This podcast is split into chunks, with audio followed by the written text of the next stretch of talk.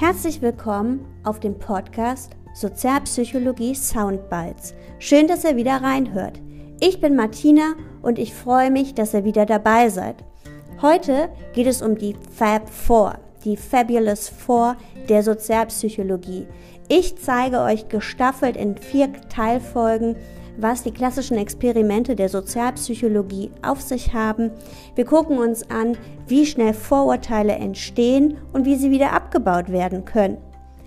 Total spannende Thematiken und ich freue mich, sie euch jetzt darstellen zu können. Wir lauschen wieder rein und wenn ihr Fragen, Anregungen oder Wünsche habt, dann schreibt mir.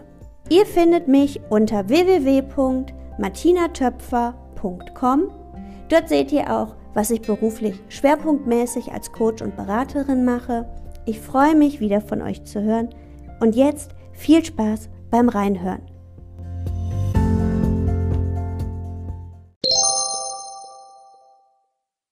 Das erste klassische Experiment ist von Sheriff. Ja, ich sage Sheriff, es kann auch sein, dass er Sheriff heißt. Ich sage vermeintlich irgendwie immer Sheriff. Und ähm, der hat ein Experiment gemacht wo es um Vorurteile ging. Er hat eine sogenannte Feldstudie gemacht. Was ist eine Feldstudie? Tatsächlich in der realen Situation gemessen. In Unterscheidung zum Labor beispielsweise. Im Labor ist alles steril, da ist alles kontrolliert. Und Feld heißt, weil es früher tatsächlich wörtlich im Feld durchgeführt wurde. Heute heißt das in der realen Situation. Wenn ich für die Beratung beauftragt werde, um zu gucken, ja, wie können wir Stimmungen im Teams verbessern, nützt das relativ wenig, wenn ich mir die Leute ins Büro hole, weil dann sind die nicht in ihrer natürlichen Umgebung, dann verhalten die sich automatisch anders. Das heißt, ich muss in die Firma. Wenn ich in der Firma bin, werden die sich auch nicht ganz real verhalten, weil die sich ja denken, wer ist denn der blonde Lockkopf, der jetzt auf einmal hier rumrennt? Ja, also natürlich hat auch das direkt wieder eine Auswirkung. Aber wir sind näher dran. Also so, wie es real dann eben auch ist. Ja. Ferienlager-Experiment ist die Überschrift zu diesem ganzen Thema. Man hat Folgendes gemacht. Man hat Jungs genommen. Die waren zwischen 11 und 12 Jahren. Die Jungs sind in ein Ferienlager gekommen. Und in dem Ferienlager waren jetzt diese ganzen Jungs, alle zwischen 11 und 12 Jahren, alle von der Statur relativ ähnlich aufgebaut, ne, also relativ gleiche Größe, gleiche Körperlichkeit. Und die Jungs haben sich erstmal beschnuppert, haben sich ganz normal miteinander beschäftigt, alles super. So, und dann nach ein paar Tagen werden diese Jungs in zwei Gruppen eingeteilt. Es gibt die Gruppe der Klapperschlangen und es gibt die Gruppe der Adler. Und sobald die Jungs in eine Gruppe reinkommen, bilden die sogenannte Gruppenidentitäten. Das bedeutet, die Adler fühlen sich total als Adler und finden die Klapperschlangen doof. Die Klapperschlangen fühlen sich total als Klapperschlange und finden die Adler doof. Das heißt, mit seiner eigenen Gruppe baut man sofort Sympathien auf und gegen die andere Gruppe baut man direkt negatives Gedankengut auf. Das Ganze wurde sogar noch verstärkt, weil die Kids jetzt in Wettbewerbsspiele zueinander aufge aufgestellt wurden. Das bedeutet, die haben so Spielchen gemacht wie äh, Tauziehen, ähm, Kirschkern weit spucken und ähm, solche Sachen. Ja, also es gab immer Spiele, wo es einen Gewinner und einen Verlierer gab. Wir nennen das, die waren negativ voneinander abhängig. Weil es einen Gewinner gab, muss es einen Verlierer geben und weil es einen Verlierer gab, konnte es einen Gewinner geben. So, das heißt, sie sind im ständigen Wettbewerb und dadurch sind die Vorurteile, die Feindseligkeiten gegen die andere Gruppe massiv angewachsen. Ja, das hat sich darin geäußert, die haben sich besprochen Bock, die haben sich beschmissen, die haben sich, die hatten so Fahnen, jede Gruppe hatte seine eigene Fahne, die haben die Fahnen genommen des anderen, haben die durch den Matsch gedreht. Die haben sich echt mal richtig fertig gemacht. Die Preise, die die für ihr Gewinnen bekommen haben, haben die sich gegenseitig geklaut, also richtig böse, ja. Denn Sheriff hat also damit sehr schnell gezeigt, wie wenig notwendig ist, damit Menschen Vorurteile und Feindseligkeiten gegen eine andere Gruppe aufbauen. Ja? Jetzt kommt das Coole, wie ich finde, an der Sozialpsychologie.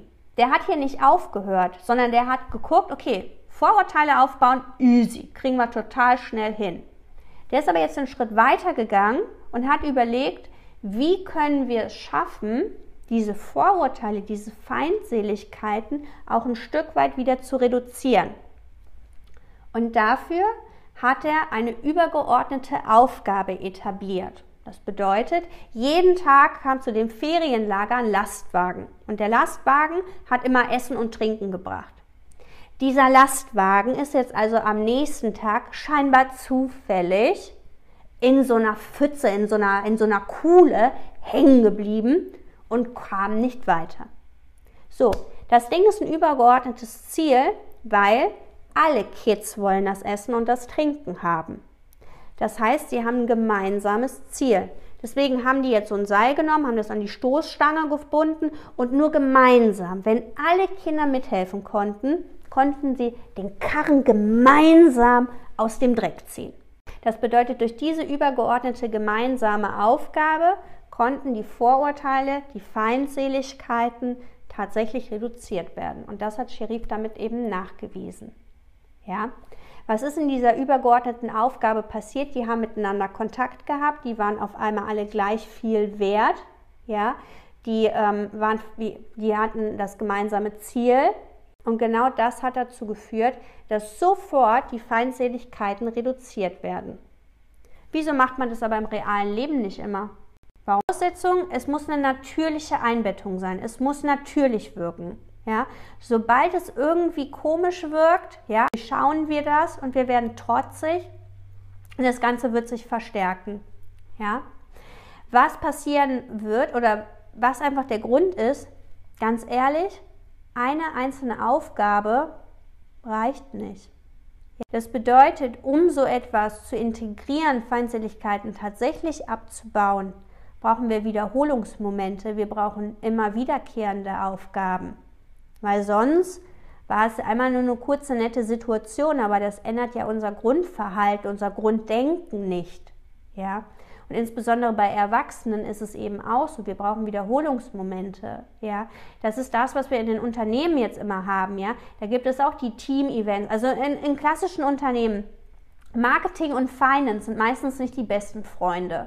Ja, natürlich überhaupt gar nichts, weil ähm, das löst ja nicht die Probleme. Es braucht Situationen, wie, äh, wie die gemeinsam auf dem gleichen Level in Kontakt kommen. So, was sich gut gezeigt hat, sind solche Sachen wie so Teammaßnahmen, ähm, sowas wie Klettergarten und so weiter. Sowas jetzt nur als kleine Beispiele. Und das eben wiederkehrend, damit Probleme wirklich aufgelöst werden und damit eben eine bessere Dynamik entsteht. Einmal reicht aber an der Stelle einfach nicht aus.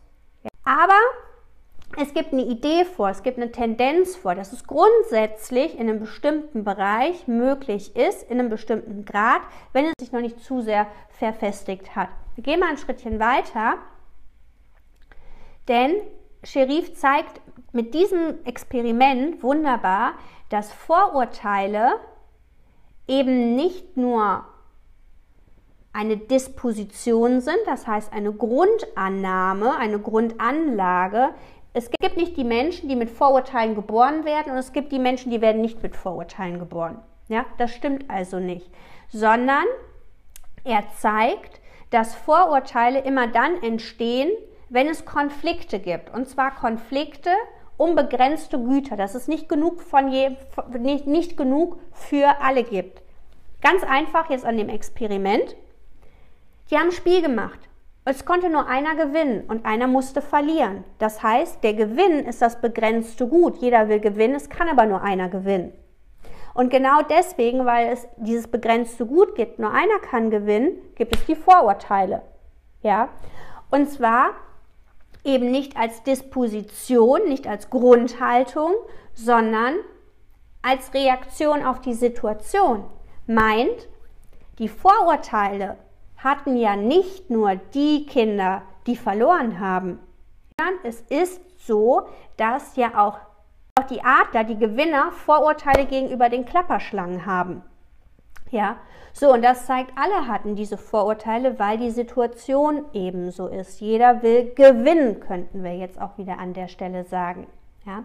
Es gibt einen weiteren Forscher, den Henri Tafel, der hat gesagt, Freunde, das ist eine ganz tolle Idee, dass es bei Vorurteilen immer um begrenzte Güter gehen muss. Aber ich glaube, es muss nicht immer Kompetition, also Wettbewerb sein.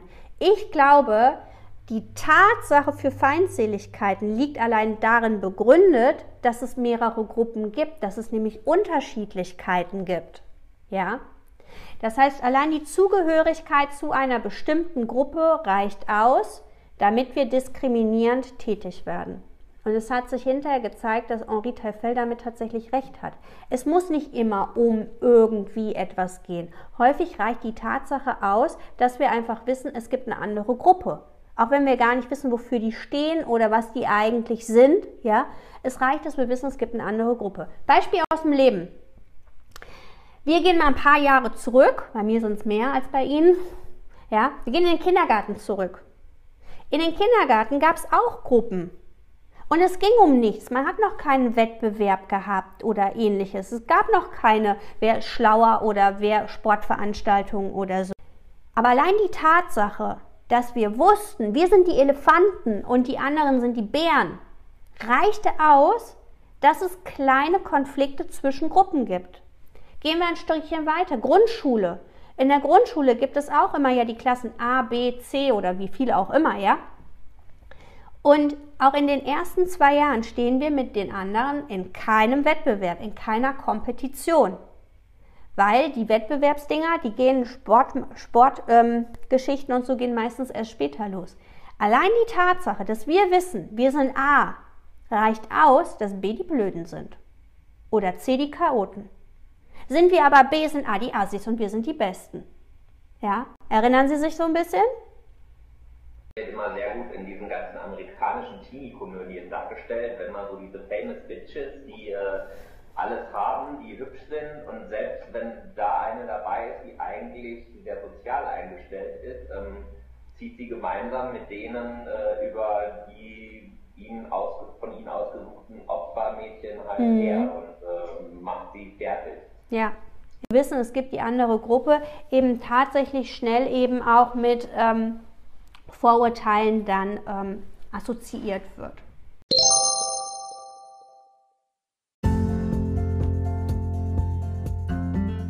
Erstaunlich, wie schnell das mit den Vorurteilen geht, oder? Ja, spannendes Experiment und in der nächsten Folge könnt ihr direkt reinhören, wie die Anwesenheit anderer uns auch in unserer Leistungsfähigkeit beeinflusst. Bis dahin, macht es gut. Ihr findet mich unter www.martinatöpfer.com. Tschüss.